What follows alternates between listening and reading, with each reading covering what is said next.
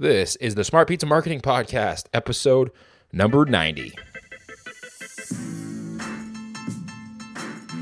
Hey, welcome back to the Smart Pizza Marketing Podcast, the show where I get a chance to speak with today's most successful pizza operators, restaurant entrepreneurs, and marketing experts help you figure out what's working to help you grow your business. We do that with this podcast right here on iTunes or Stitcher Radio. The courses, the mastermind group, our live show that we do on Tuesday nights over on Facebook. You can find all that stuff over at smartpizzamarketing.com. All the information is there. Links to get all that stuff that I just mentioned, as well as all the past interviews that we've done with our great guests that we've been ha- we've had a privilege to have on with us. Today's guest, I'm excited for. His name is John Arena. He owns Metro Pizza in Las Vegas. He has five locations and two that he licensed out to corporations. We talk about the difference between franchising and licensing. And we also talk about who multiple locations is for. And maybe it's not for you. Maybe you're just meant to have one really successful location. John describes the mentality you need to have if you want to have multiple locations and how to do that. Um, we also talk about uh, his, class that he teaches at a local college about the pizza business, and you know he, we go we go into what he teaches inside of that and the results that he's got from that.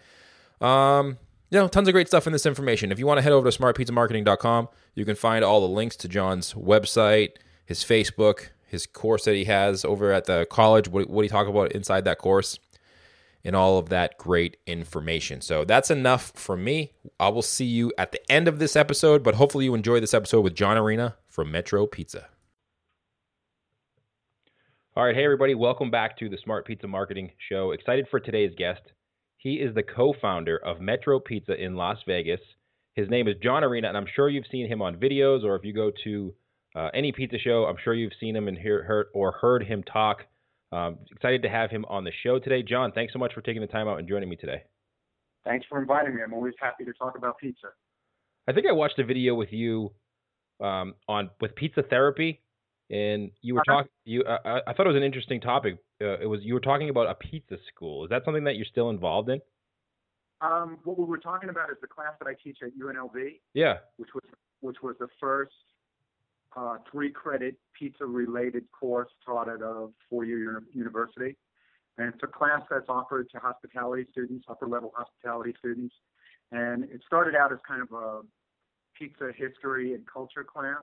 And then over over the years, it morphed into more of a pizzeria concept development class. So they not only learn about the history of pizza and the different types of pizzas and where they came from and how the how pizza evolved, but they also learn how to create a pizza concept within a within a budget, and they can they have to learn how all the different components work together. That includes marketing, design, construction, construction, menu planning, um, you know, just about anything that you can think of that goes into building a successful restaurant all things that people who I find after talking to people and listeners don't really think about when they want to open a pizzeria at the beginning. No, of course not, because they look at pizza and say, "Oh, pizza, how hard could it be?" Right? Right. That's exactly the the case. So, how did you get started in the pizza industry? So, you you obviously have built up a reputation where you can teach a class about that. How did you get into the business? I was born into the pizza business. My my dad, my uncles, uh, everybody in my family was in pizza business in New York. So my cousin and I started working together September 7th, 1967. So we just had our 49th anniversary of working together. Well, congratulations. And, um, thank you. And we hated it. we, swore we, would, we swore we would never be in the pizza business uh, when we grew up, that we would get out of college and have a real job. And the day after I graduated, uh, I moved to Las Vegas and we opened our first store. Why did you move to Las Vegas? 1980, um, the economy was pretty bad just about all over the country, and Las Vegas at that time was considered to be like a recession-proof uh, economy, which has proven to be untrue. But uh, but for that time, it was it was still going pretty strong, even in the Jimmy Carter years. Okay. And um, we also we wanted to get away from New York. We saw opportunity elsewhere. I thought you were going to say because it was cold in New York, and it's cold here where I am too. Um, you know, that was that was not the major motivator. The real the, real thing was, you know, what's the right place to go? Where where there's not a saturation of well-established pizzerias.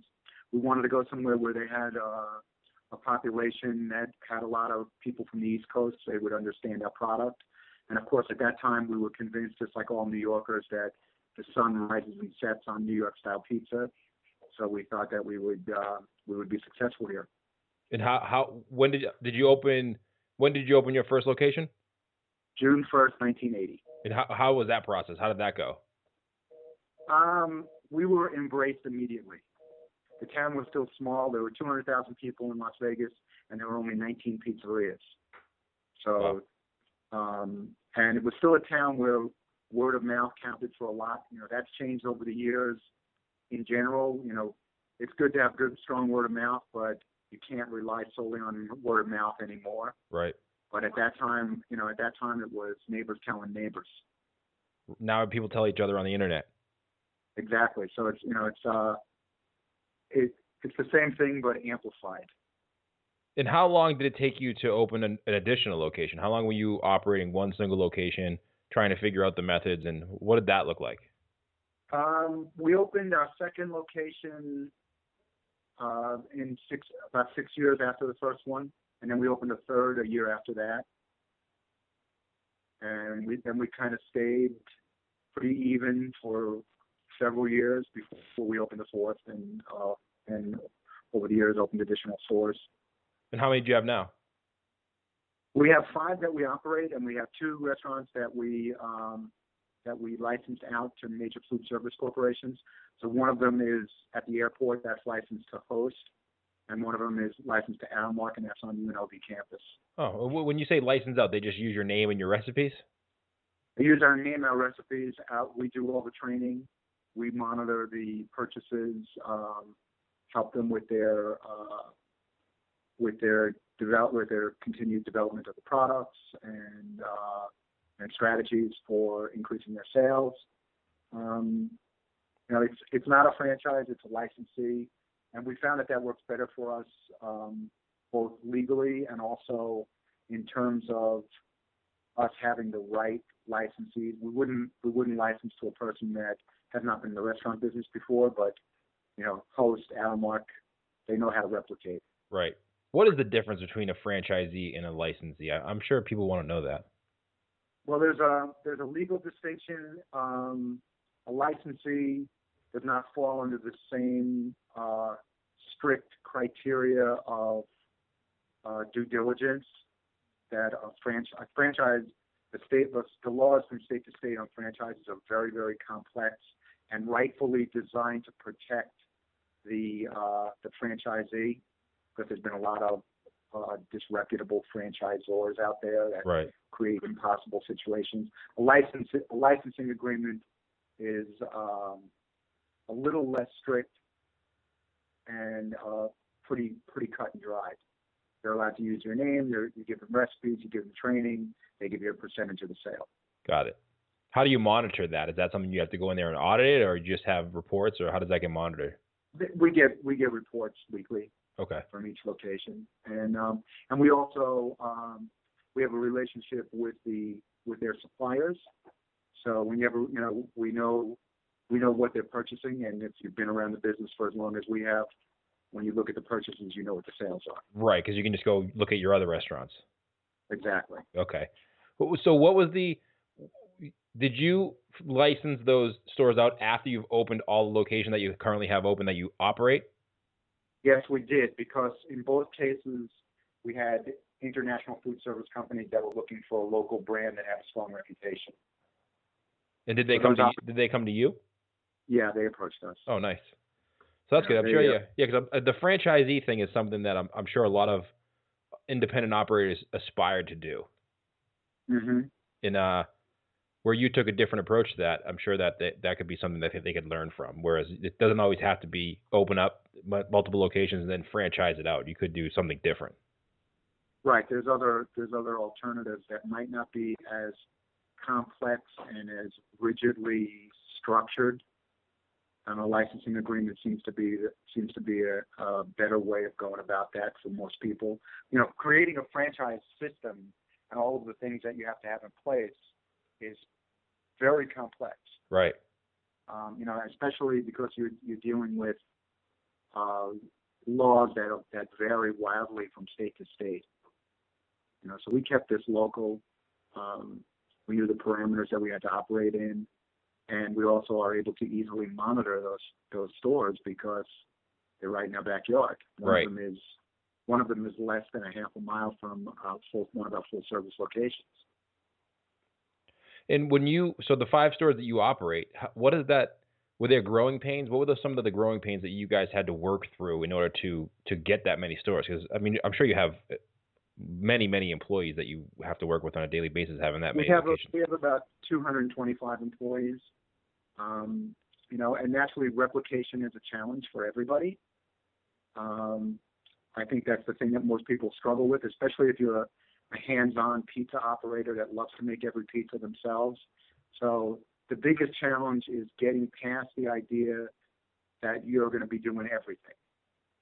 You know, you have to, you have to first of all, you have to be able to document every important procedural step in your operation. You have to be able to you have to be able to transmit that information effectively. You have to be able to monitor that that information effectively. So it's um, multiple locations is not for everybody. Who, who is it?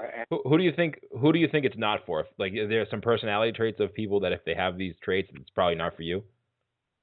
Yes, if you are unable to let go of every mi- minute detail, and if you can't distinguish between the things that it, that are essential that you do versus the things that that can be delegated, you know, I I mean, I have a I have a friend who's a wonderful, amazing pizza operator, but he insists that he's the only person in his company that can clean the espresso machine. You know, um, and, and the guy, and he's one of the best in the in the country, but he's got to be the guy that cleans the espresso machine. Multiple locations are not for him, right. and he knows that. You know, he knows that that would not be his thing.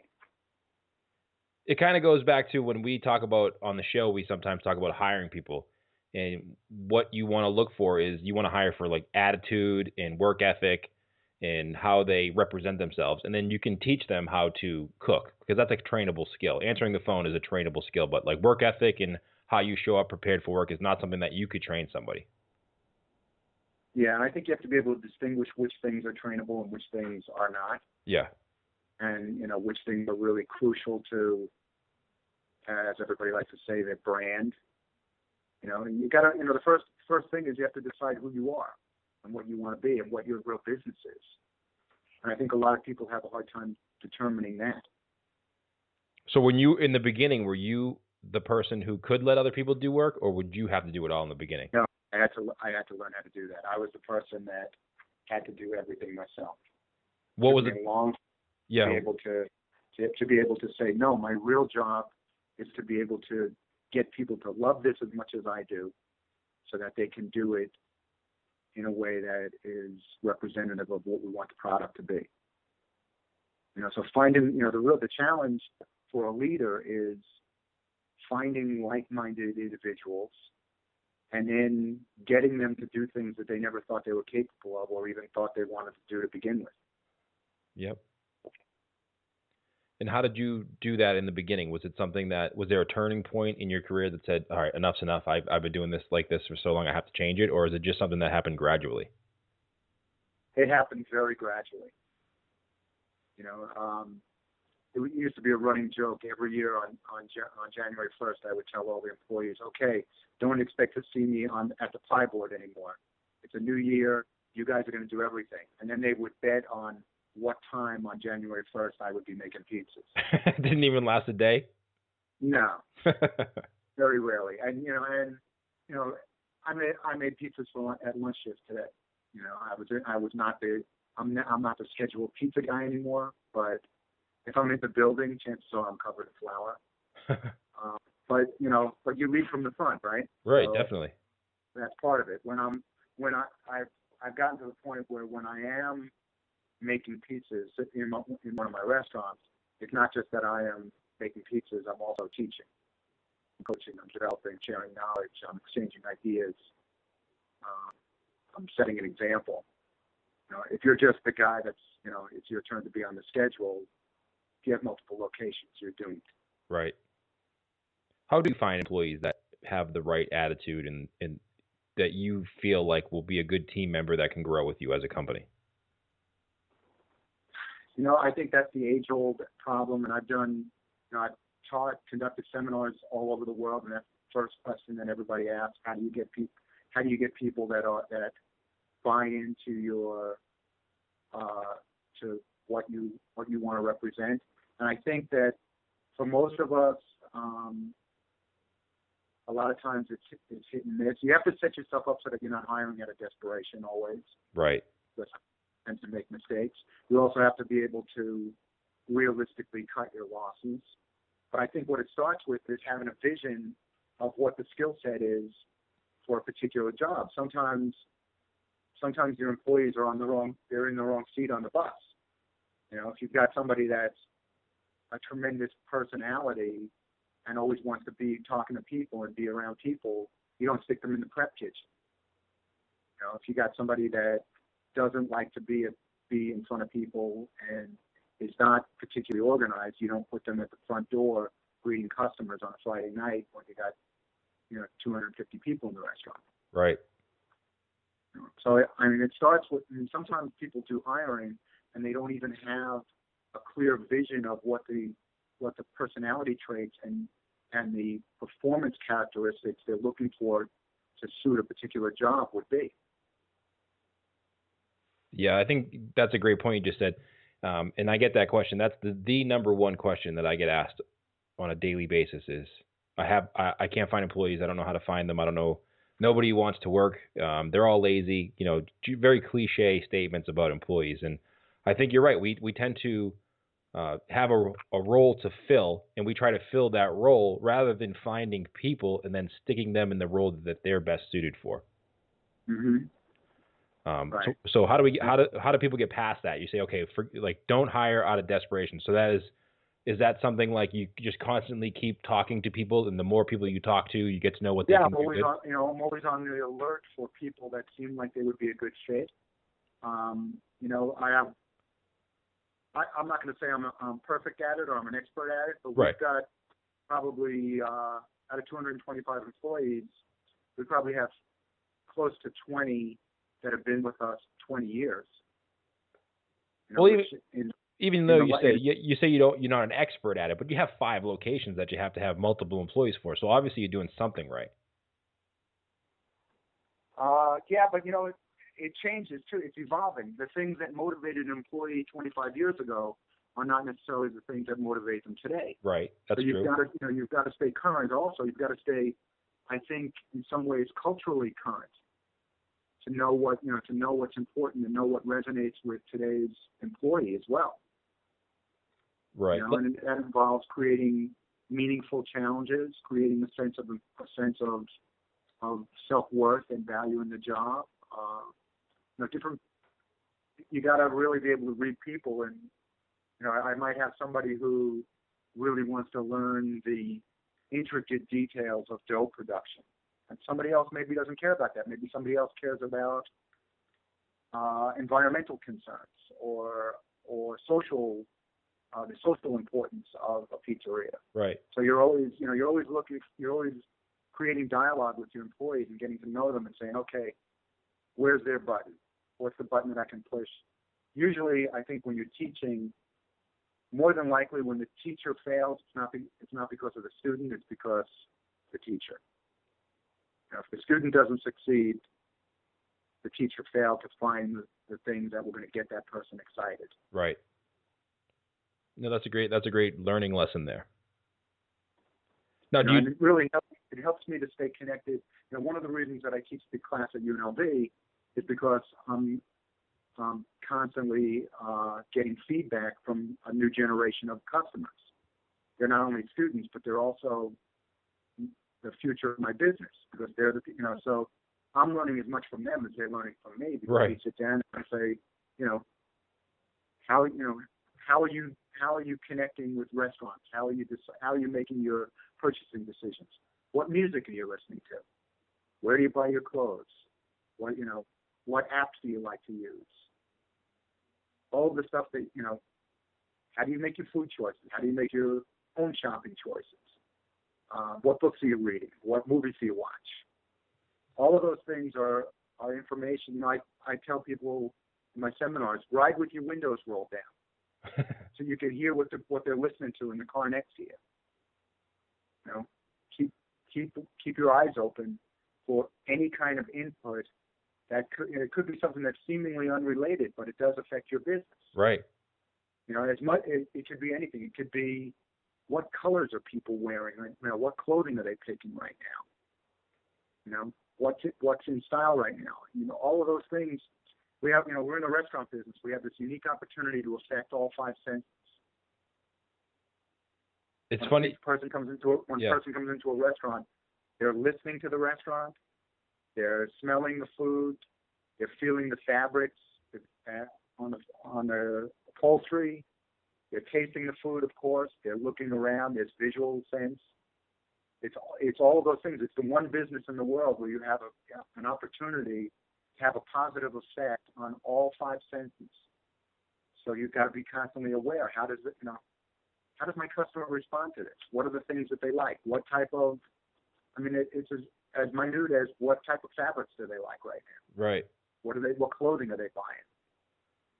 So it's really just being aware of what's going on around you. Like I always say, I always watch my nieces. They were, I mean, they're 18 and 19 years old now, and they're in college. But when they were 14 to 18, I was constantly bugging them. Hey, what app are you using now? What What are you using now? And they first started to use Instagram, and then I realized that was going to be a big one. Then they really got onto Snapchat, and I said, hey, this is going to be uh, probably something that the next generation is going to use. So you're right. You always look at you know what they're using or what they're looking at or what they're looking at for entertainment, whether it be on their phone or on TV, because you can gather so much data from that.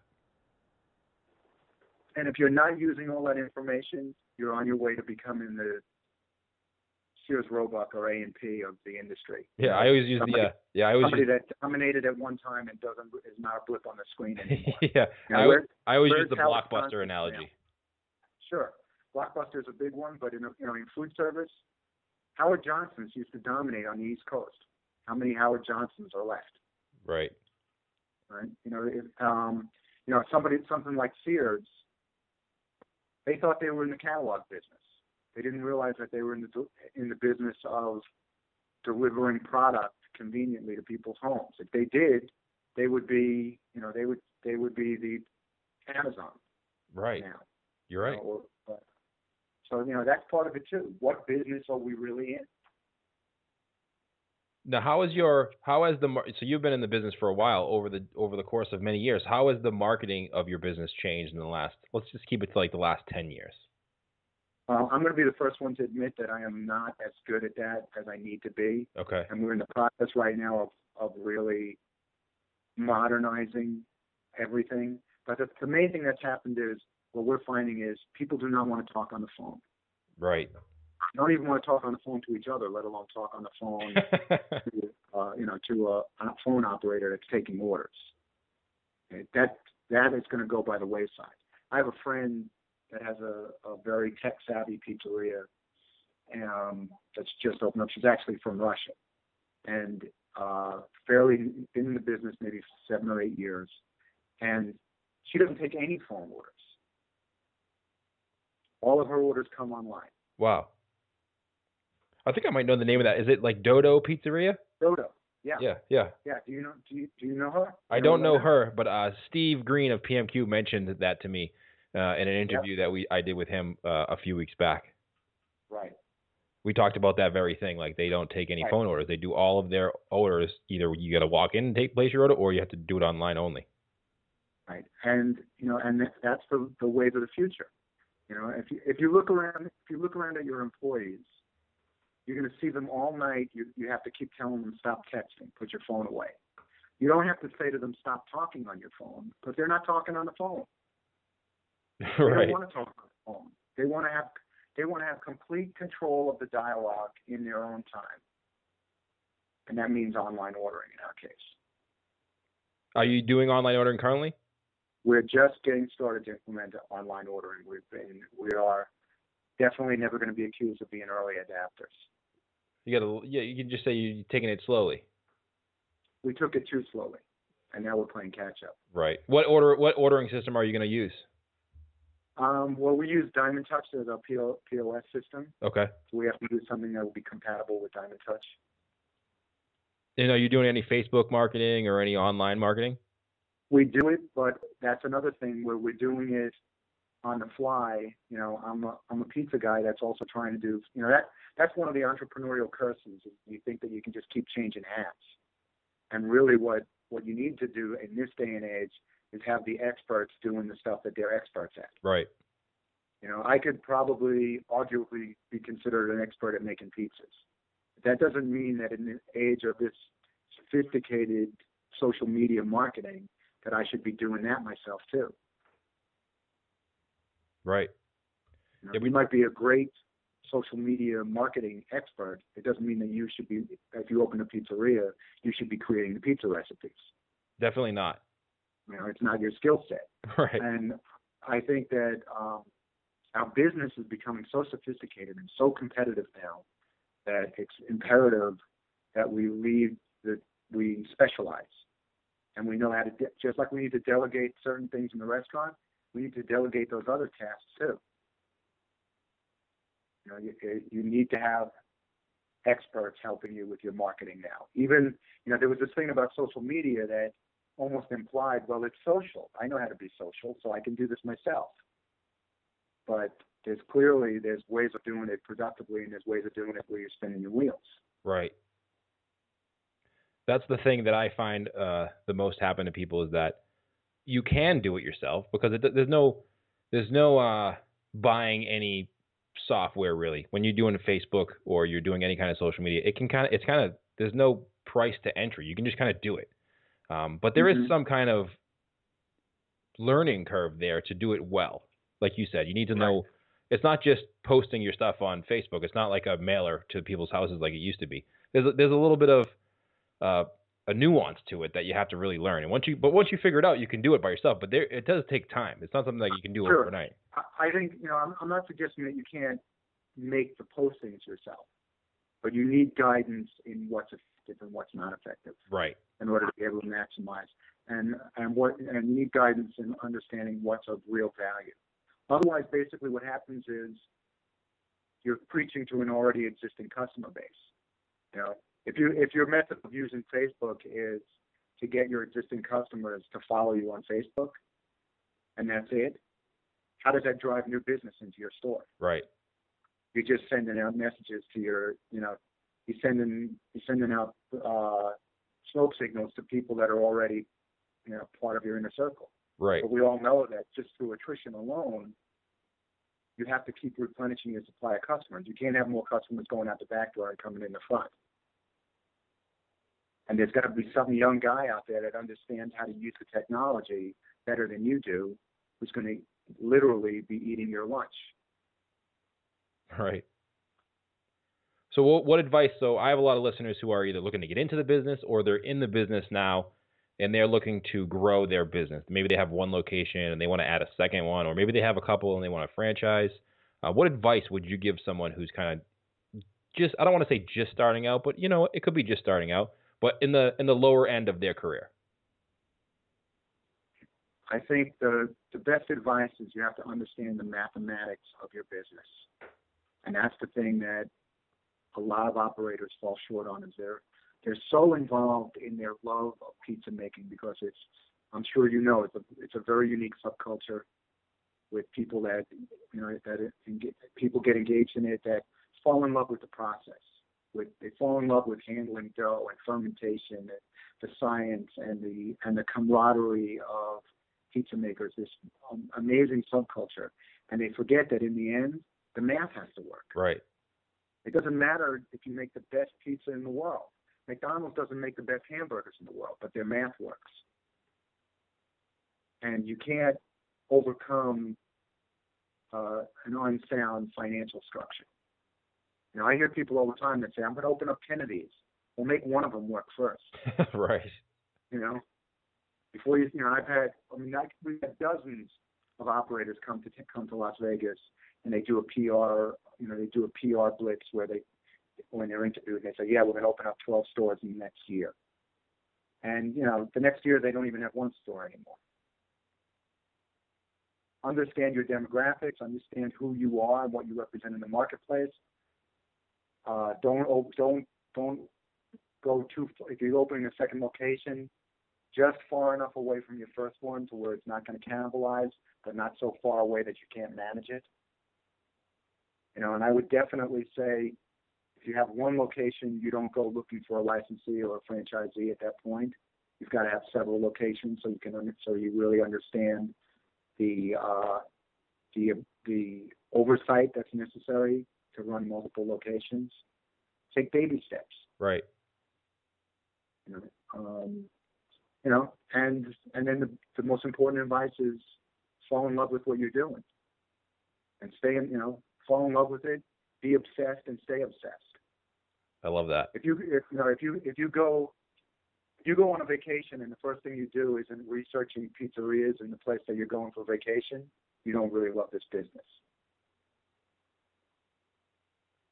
And you shouldn't be doing it for a living. Right. Everybody I know, and I've been lucky enough to spend time with probably some of the most well-known and famous pizza makers in the world, and traveled with some of the most famous pizza makers in the world.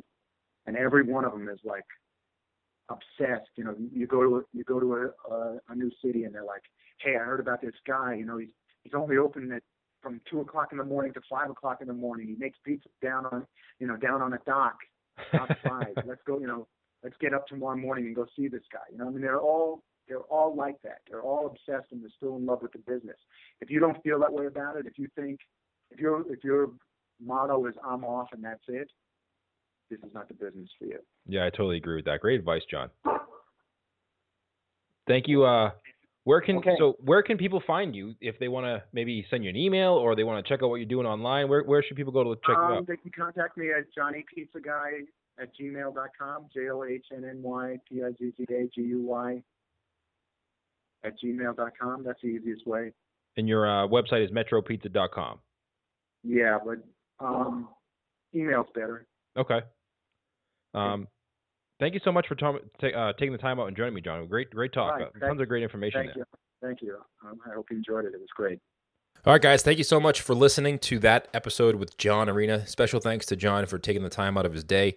Always appreciate when the, these busy guys who have multiple locations take the time out to say hello to us and give us some great tips and information about how they grew their business. So if you ever want to reach out to those guys and just say thank you, say you heard them on the Smart Pizza Marketing Podcast and uh, you appreciated that they gave their time up, and just give them a quick thanks on either Facebook or Twitter or their email if they give it out on the show anything like that. Also, if you're sick of losing sales because your phone line goes down, you should really check out Pizza Phone System. This is a system that I found because I got this question many times.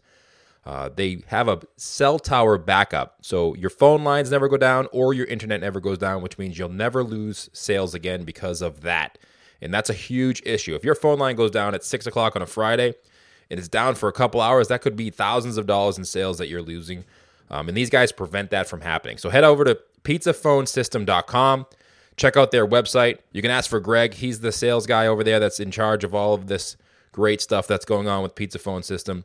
I highly suggest you check them out to help you with your phone system so you never lose sales again. Okay, now I'm hosting a webinar. If you want to head over to smartpizzamarketing.com forward slash class, you can sign up for our next webinar. We're going to teach you the basics of social media, go over what's working on each particular social network, mistakes to avoid, all of that good stuff at smartpizzamarketing.com forward slash class. And if you're listening to this when it comes out on Monday or Tuesday, don't forget to join us on our live show Tuesday night. We're going to have great guests on. You can come over, say hello live, watch us, interact, ask some questions live with these great guests that we're going to have on. Kind of going to go through the podcast episodes that we've done in the past that were really popular. Ask those guys to come on with us live, which gives you an, uh, an opportunity to say hello to those guys, ask them your questions, whatever case may be. Maybe you listen to a past episode and then he come that gentleman or whoever the guest was comes on with us live and you can ask the questions. Maybe you had some questions that you were thinking about when you listened to that podcast episode, and this is the great opportunity to ask them live. So that's smartpizzamarketing.com forward slash SPM live for links to the shows that we're doing. Uh, there'll be like three or four ahead of time that we'll have linked out over there, the next three or four episodes.